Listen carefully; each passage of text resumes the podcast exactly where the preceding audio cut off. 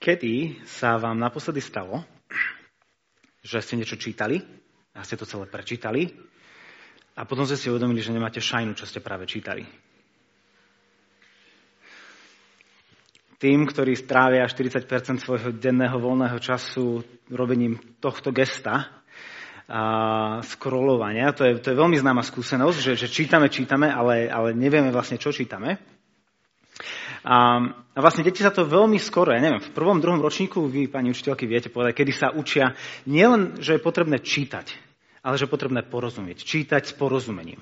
Lebo ak nerozumieme, zbytočne čítame. Ak nie sme schopní zo, zo písmenok tvoriť slovíčka a zo slovíčok tvoriť vety a z vied prenášať informácie, ktorým, ktorým rozumieme, tak zbytočne čítame, zbytočne sa snažíme učiť a čítať a komunikovať. Ja spolu s ďalšími nejakými chalmi prechádzame spolu takou hustou teologickou knihou. A pod hustou nemyslím, že je cool, ale že naozaj hustá, že je hutná, že je ťažká. A, a tam ja sa častokrát cítim ako taký prváčik alebo druháčik, že čítam a mal som pocit, že som pochopil, ale keď sa nad tým zamyslím, tak zistím, že ja nemám šajnu, čo ten autor hovoril. Čítam tie jednotlivé slova a každému jednému slovu rozumiem, ale keď si pozriem tú celú vetu, tak to neviem vyskladať, neviem sa dopatrať k tomu, že čo tým autor chcel povedať. Tak vtedy sa ja väčšinou obratím na Krisa Langarda, ktorý je o, okus múdrejší ako ja a on mi väčšinou vie pomôcť. Ale čudujte sa, že aj on narazí na vety, ktorým nerozumie. A, Takže to nie je iba syndrom prvákov alebo mileniálov, to je proste vždy narazíme na veci, kde, kde možno čítame a máme pocit, že sme porozumeli, ale keď sa k tomu vrátime, tak zistíme, že stále nám niečo uniká. A, a toto nie je iba špecifické pre 21. storočie, toto sa dialo ľuďom v každom jednom storočí, aj v tom prvom, keď žil Ježiš, aj v tom desiatom pred Ježišom. Je veľmi ľahké pre človeka, aby na jednej strane príjmal informácie, dokonca nejaké informácie aj vedel, bez toho, aby ich skutočne poznal a aby im naozaj rozumel. A to je to najnebezpečnejšie, lebo vtedy sme vo falošnom bezpečí toho, že však my vieme, ako veci sú, ale sa v skutočnosti mýlime. Toto sa stalo, na takýchto ľudí Ježiš tiež narazil.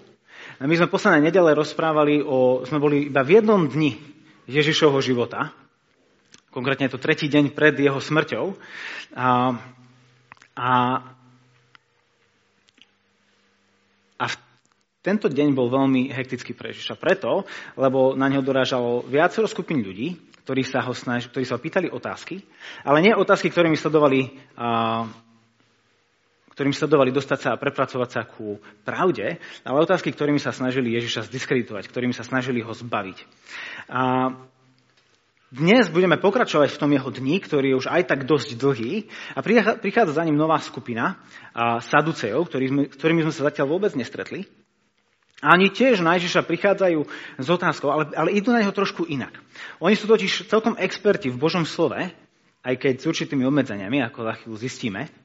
A oni prichádzajú za Ježišom s biblickou otázkou. Oni mu, oni mu citujú veršiky, cel, celú stať.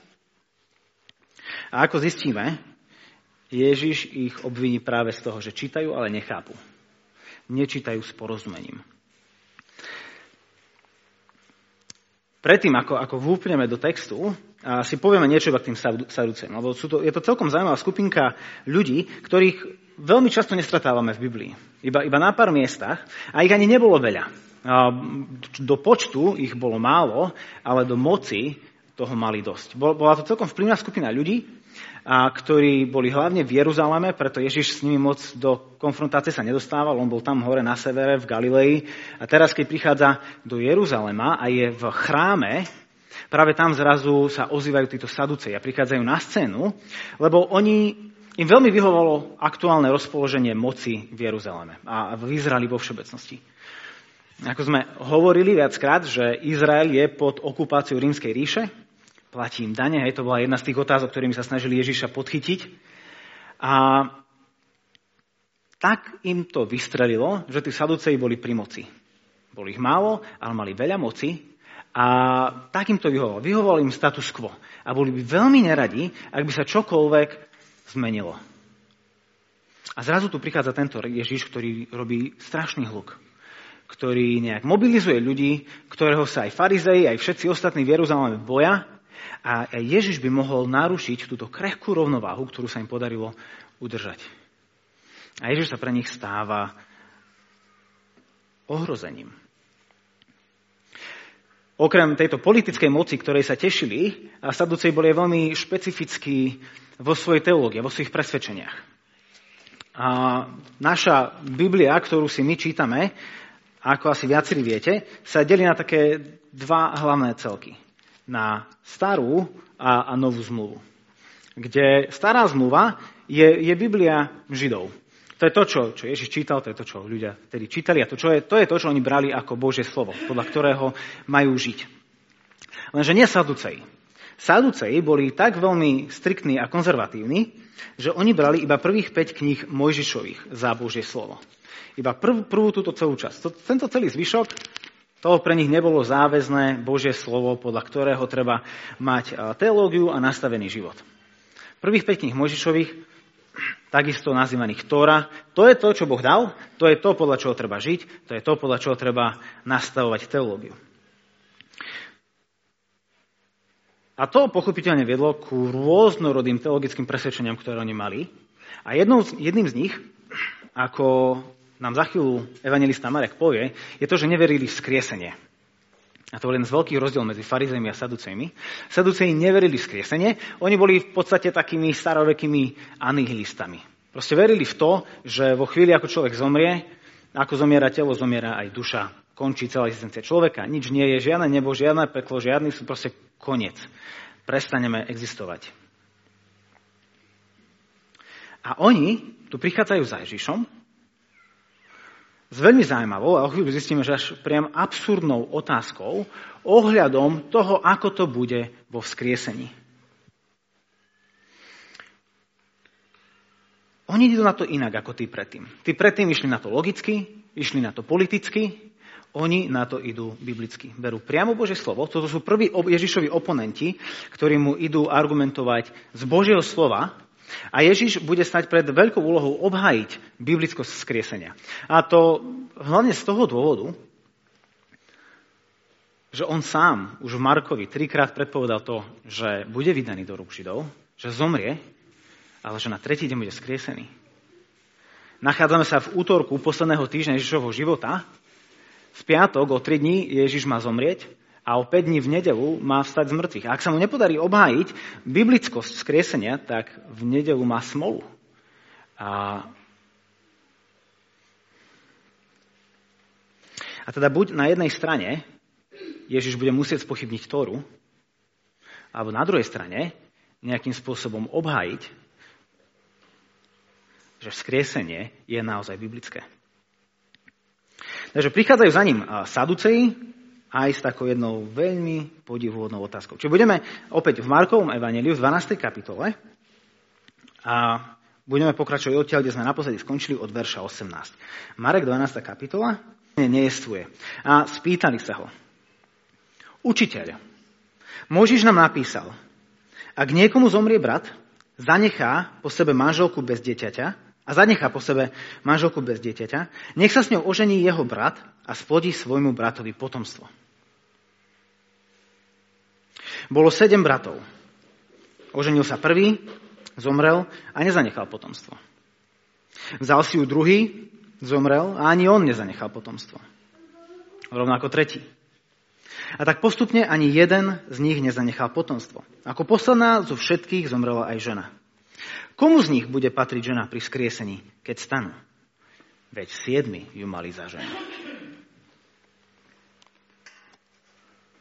Saduceji toto je pravdepodobne ich veľmi známy a dobre používaný argument a prichádzajú za Ježišom a asi sa cítia na koni. Ako len toto obhají? Lebo Tóra je Božie slovo, neumilné, platné. Zároveň podľa tohto zvláštneho učenia o vzkriesení bude mať fakt sedem mužov. To je proti Tóre, lebo Tóra zase hovorí proti mnoho ženstvu alebo mnoho mužstvu v tomto prípade. Takže logicky nám z toho vychádza, že buď sa Tóra míli, alebo teológia o skriesení sa míli. Obidve to nie je kompatibilné jedno s druhým. Je, je, je pre vás cítiť a vidieť ich sarkazmus, akým prichádzajú za Ježišom. Učiteľ. Pritom oni sami sa považujú za najväčších expertov na Tóru. Učiteľ, Možiš nám napísal. A mu povedia, čo Možiš napísal. A potom povedia hypotetický príbeh a nakoniec Komu z nich bude patriť žena pri skriesení, keď stanú? Veď ju mali siedmi. Majú pocit, že sú na koni, že ho nachytali, že to konečne natrú tým farizejom, že dokážu to, čo farizeji pred nimi nedokázali. Lenže to si mysleli aj všetci tí ostatní pred nimi. A pohoreli. Čítame ďalej a vidíme Ježišovu odpoveď. Ježiš im odpovedal. Neblúdite preto, že nepoznáte písmo ani Božiu moc? Veď keď ľudia vstanú z mŕtvych, nebudú sa ani ženiť, ani vydávať, ale budú ako nebeskí anieli.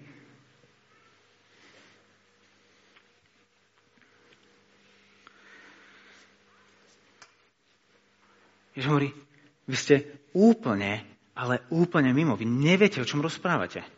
Lebo nepoznáte ani písma, ani Božiu moc. A tej Božej moci sa dá rozumieť dvomi spôsobmi. Môžeme tomu rozumieť ako Božej moci, sile, toho, čo všetkého Boh je schopný a že Boh dokáže všetko, čo sa jemu bohačí. Ale takisto pod tou frázou Božia moc môžeme rozumieť iba metaforu pre Boha samotného. Sám Ježiš vo 14. kapitole, keď bude vypočúvaný veľradou, tak on hovorí, že, že uvidíte syna človeka sedieť po pravici moci. Čiže hovorí, uvidíte syna človeka mňa sedieť po Božej pravici. Inými slovami, Ježiš hovorí, že ste úplne stratení, ste úplne mimo, neviete, o čom rozprávate, lebo nepoznáte ani písma, ani Boha samotného. A ak tento výrok má niekoho uraziť, tak to teda Saducejov. Oni sú tí experti na Tóru. Ježiš ich obvinie z toho, že oni ju nepoznajú? A toto môže byť možno vystraha aj pre nás, lebo ono je možné mať informácie a mať nejakú vedomosť bez toho, aby sme mali skutočné poznanie. Ježiš hovorí, že na to, aby sme mali skutočné poznanie, potrebujeme tieto dva elementy. Potrebujeme poznať písma, potrebujeme poznať Božie slovo a potrebujeme poznať Boha. Ak nám jedno z nich chýba, tak sme, sme úplne mimo a máme falošnú istotu. Ak, ak sa snažíme pristupovať k písmu, k Biblii, bez Boha, bez toho, aby sme poznali Boha, Zostane nám obyčajná litera, mŕtve slova, zákon, neosobné informácie a u nás to bude vyvolávať pocit spravodlivosti, budeme pyšní a, a napokon pokrytecký. Falošná nádej. Proste Biblia, poznanie Biblie a schopnosť citovať veršíky, bez toho, aby sme poznali Boha, ktorý je za, za tým všetkým, je, je úplne zbytočná, kontraproduktívna, až nebezpečná. Naopak, pristupovať k Bohu bez toho, aby sme poznali jeho slovo, je takisto zbytočné a márne, lebo k akému Bohu potom pristupujeme? K akému Bohu chceme prísť? Koho chce, akého Boha chceme spoznať? Jedine len Boha našej predstavivosti, našich túžob a snov. Ste to imaginárny Boh. Boh, ktorý nie je schopný vypočuť, ako vypočul židovský národ v Egypte. Je to Boh, ktorý nie je schopný konať lebo si ho iba predstavujem. Je to Boh mojej predstavivosti a mojej mysle. Čiže keby poznali saducej písma, keby, keby nepoznali iba ten verš, ale autora toho verša, keby poznali nielen Bože slovo, ale Boha, ktorého je to slovo, tak by prišli na to, že ich otázka je úplne absurdná.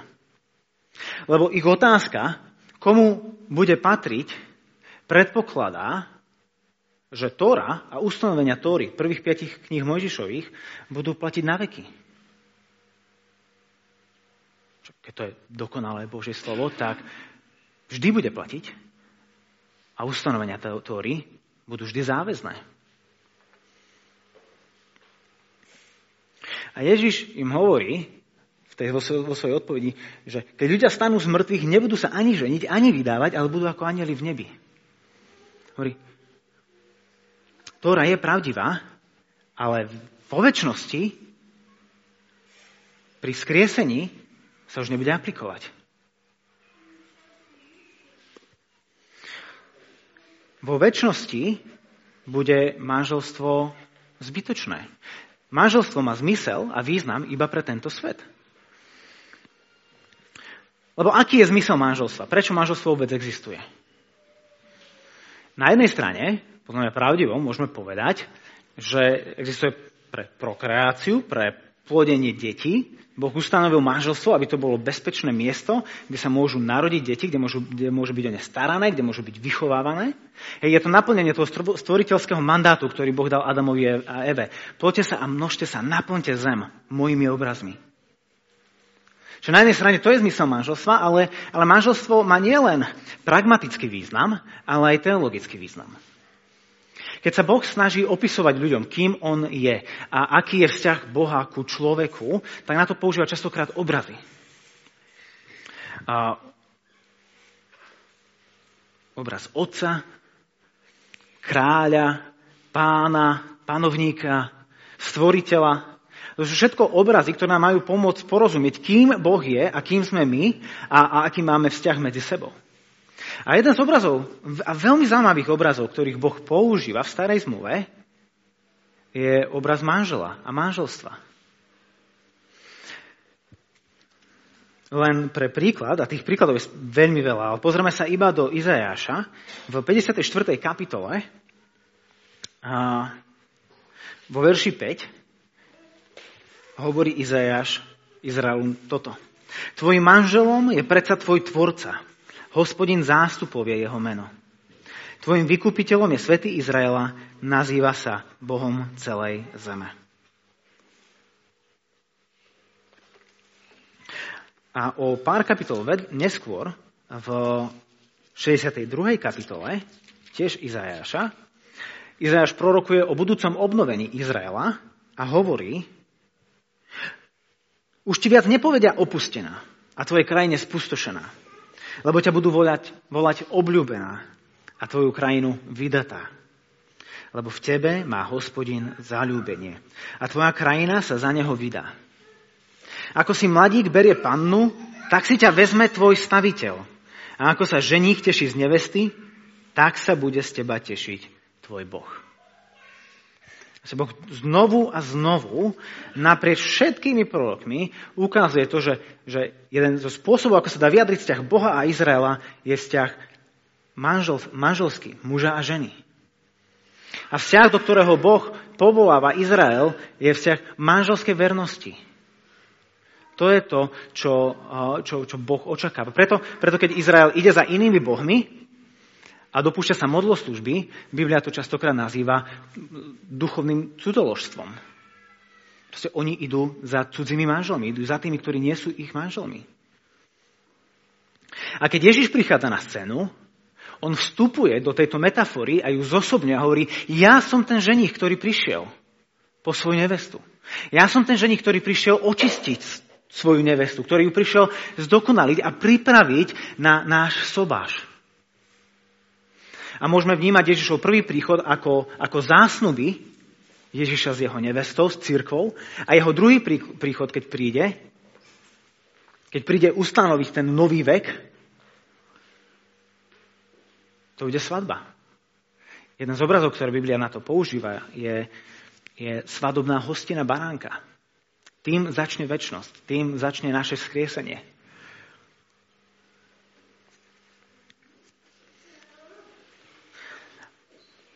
Preto vidíme, že sa pýtajú úplne nelogickú a absurdnú otázku, lebo očividne im uniká samotná podstata. Nechápu, o čom to celé je. Ako keby ste sa opýtali, že koľko centimetrov má liter vody. Ak sa opýtate, koľko centimetrov má liter vody, tak asi nechápete, čo je voda, alebo čo je liter. Lebo ak by ste vedeli, čo je voda a čo je liter, tak sa nepýtate, koľko centimetrov má liter vody. Rovnako je tu, ak by, aby, ak by chápali, čo je manželstvo, a aký je zmysel manželstva, tak by sa nepýtali, ako to bude s manželstvom vo väčšnosti. Lebo by vedeli, že to tu končí. Manželstvo je obrazom Božieho vzťahu k nám, ktorý nám má pripomínať to, aký Boh je voči nám ale, ale vo väčšnosti pri skriesení my budeme priamo s Bohom v jeho blízkosti. Všetko bude napriamo. Obraz sa stane realitou a preto obraz už nebude potrebný. Ak som odcestovaný, tak sa rád pozerám na fotografiu svojej ženy, lebo mi chýba. Ale ak sa vrátim domov a som vedľa svojej ženy a pozerám sa na fotku, miesto toho, aby som sa pozeral na ňu, hej, asi som nepochopil, o čom naozaj tá fotka je a aký mala, uh, aký mala význam. Čiže Ježiš im hovorí, že veľmi blúdite, ste, ste mimo, ste stratení vo svojom uvažovaní, lebo nechápete podstatu.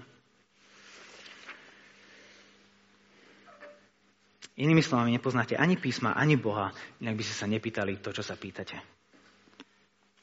Čiže nezabudnime, že Ježiš identifikuje ten ich problém na dvoch rovinách, ktoré so sebou súvisia. Takže nerozumiete písmam a nerozumiete Bohu.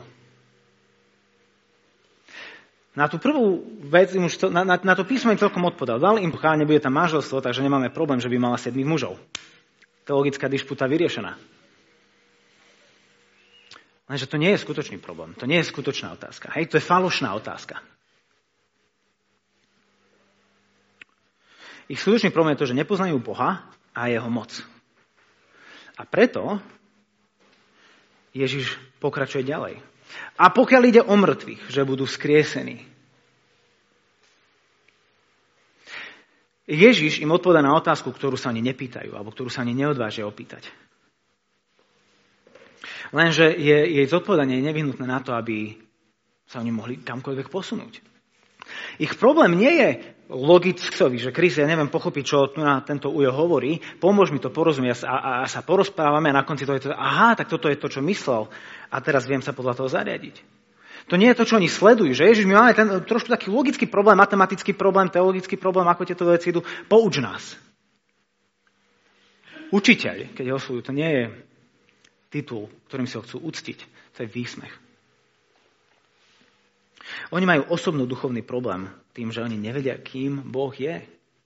Nevnímajú, že je manžel Izraela. Nevnímajú, že oni sa rozprávajú so ženíchom. Preto Ježiš nekončí pri teologickej rozprave, ale ide ďalej. A ako im odpovie? Ježiš by mohol použiť mnoho veršikov zo starej zmluvy, lebo stará zmluva veľa hovorí o skriesení. To nie je tak, že až církev si vymyslela koncept skriesenia po Ježišovi. A celá stará zmluva hovorí o skriesení. Žalm 49.16 sa Dávid modlí a vyznáva, keď hovorí, že mňa však vykúpi Boh, vytrhne ma z moci podsvetia. Alebo v Danielovi, v 12. kapitole, v druhom verši čítame o tom, že mnohí z tých, čo spia v prachu zeme, sa zobudia, jedni pre väčší život, ale druhý na väčšie zavrhnutia hambo. Ježiš a, a mnoho ďalších veršov. Ježiš ich mohol zahltiť veršikmi a tak ich by vedel sypať z rukáva, že by na to nevedeli odpovedať, lenže opäť pamätajme na to, že ich problém nie je v tom, že nepoznajú veršiky, ale že nepoznajú Boha tých veršikov. Preto miesto toho, aby, aby im dal konkordanciu na vzkriesenie,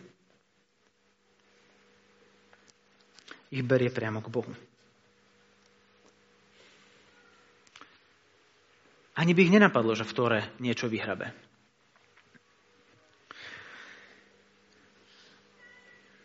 Ježiš im teda hovorí, pokiaľ ide o skriesenie, nečítali ste v Mojžišovej knihe o horiacom kre? Ako povedal Boh Mojžišovi? A v tejto chvíli si viem predstaviť, ako sa do zrazu zastalo srdce a stúhla krv v žilách. My sme za tebou prišli s tým, že Mojžiš hovorí a ty sa nás pýtaš, či sme nečítali Mojžišovej knihe. Jasné, že sme čítali Mojžišovej knihe. Ak niekto vyzrali, tak my. A v, o, v tom príbehu o horiacom kre tam fakt niečo o skriesení nie je. Čo on za blúd ide odtiaľ vytiahnuť? Kam tým smeruje? Nečítali ste v Mojžišovej knihe o horiacom kre. Ako povedal Boh Mojžišovi, ja som Boh Abraháma, Boh Izáka a Boh Jákoba? Veď Boh nie je Bohom mŕtvych, ale živých. Veľmi blúdite. Ježiš hovorí, ja som Boh Abraháma, Boh Izáka a Boh Jákoba. Keď sa Boh predstavuje Mojžišovi, kým je, tak mu nehovorí, bol som Boh Abraháma, Izáka a Jákoba a teraz som tvojim Bohom a Bohom tvojho národa. Boh hovorí, ja som Bohom Abraháma, Izáka a Jákoba. A kde je Jákob? Mŕtvy a jeho kosti sú s nimi v Egypte. Hej, keď Jakob zomiera, Jakob prichádza do Egypta, kde je Jozef ako princ egyptský a, a, a tesne pred svojou smrťou Jakob hovorí Jozefovi a svojim synom, keď Boh naplní svoj sľub, ktorý mi dal a vás vyslobodí z tejto krajiny a odídete do zaslúbenej zeme, zoberte so sebou moje kosti. Čiže na jednej strane Jakobové kosti sú tam s nimi a zároveň Boh hovorí, ja som jeho Boh. A Ježiš hovorí, veď on nie je Bohom mŕtvych, ale živých. Boh nie je Bohom mŕtvych, Boh nie je Bohom cintorínov, on je Bohom živých. Existuje len jedno logické vysvetlenie. Napriek tomu, že Abraham, Izak a Jakub zomreli, oni stále žijú. A jediný dôvod, prečo Boh je schopný povedať, že ja som ich Boh, je ten, že nie, že tam sú jeho kosti. On je tu pri mne. On je v mojej prítomnosti.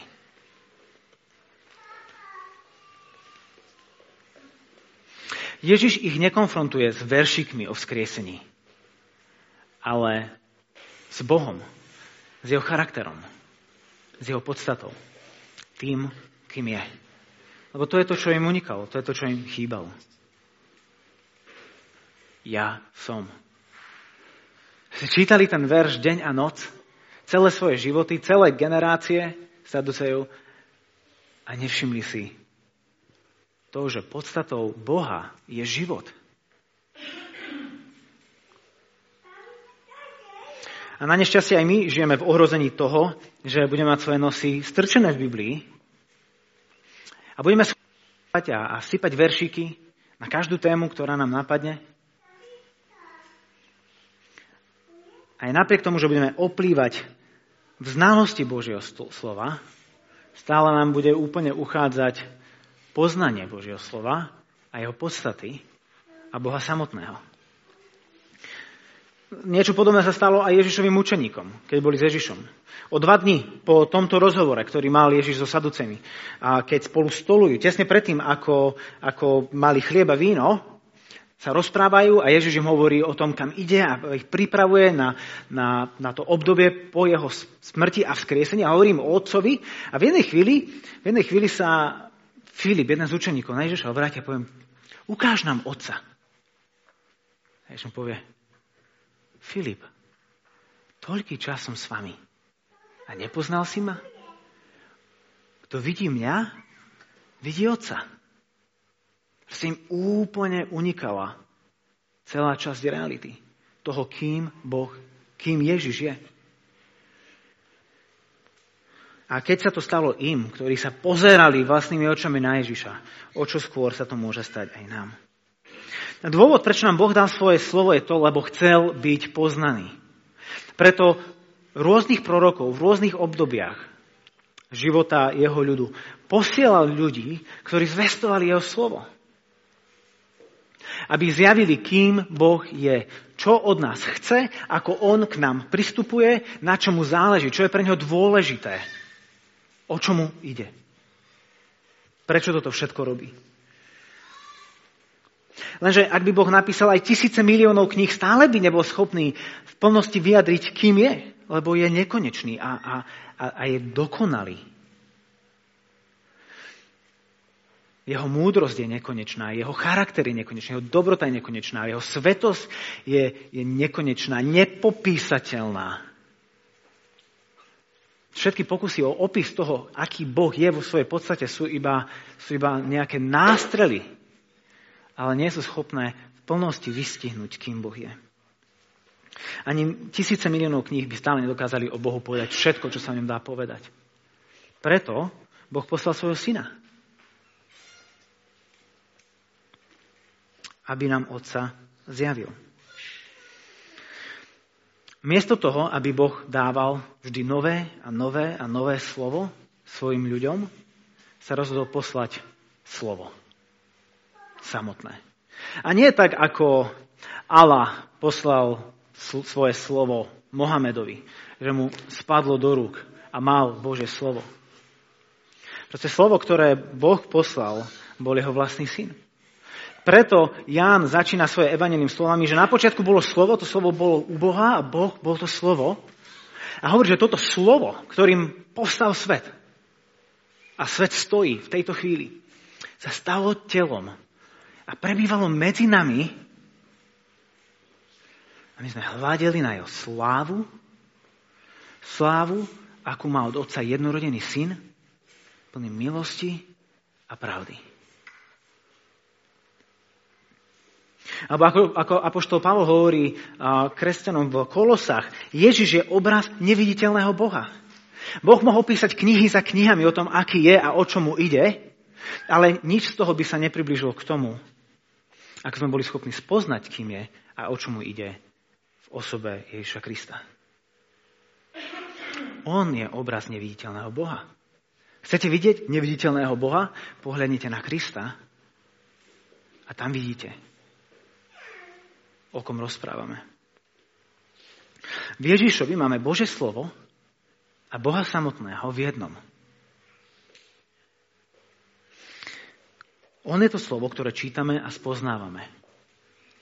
A keď stretávame Ježiša, akoby nadobudáme tú schopnosť čítať s porozumením.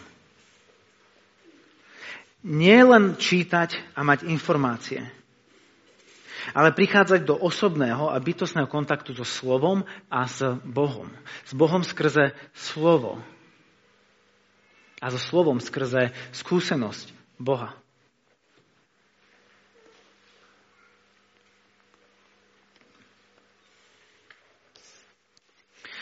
A večera pánova, ktorú, ktorú budeme o chvíľu sláviť, je, je vyjadrením presne toho, že Ježišove slova neostali pri slovách, ale že sa naplnili. A to, čo predpovedal, sa naozaj stalo. On naozaj o dva dní bude stovať so svojimi učeníkmi a v tú noc bude zradený. A o tri dní bude stať pred židovskou veľradou. Pred tými istými ľuďmi, ktorí ho v tejto chvíli vyzvedajú a ktorí celý deň za ním dobiedajú. O tri dní bude stať pred nimi. A ho odsúdia, na poludne ho ukryžujú a po obede zomiera. Pred západom slnka bude pochovaný. Aj napriek všetkým protestom saducejov na tretí deň stane z mŕtvych. Bez ohľadu na to, či skriesení veria alebo nie.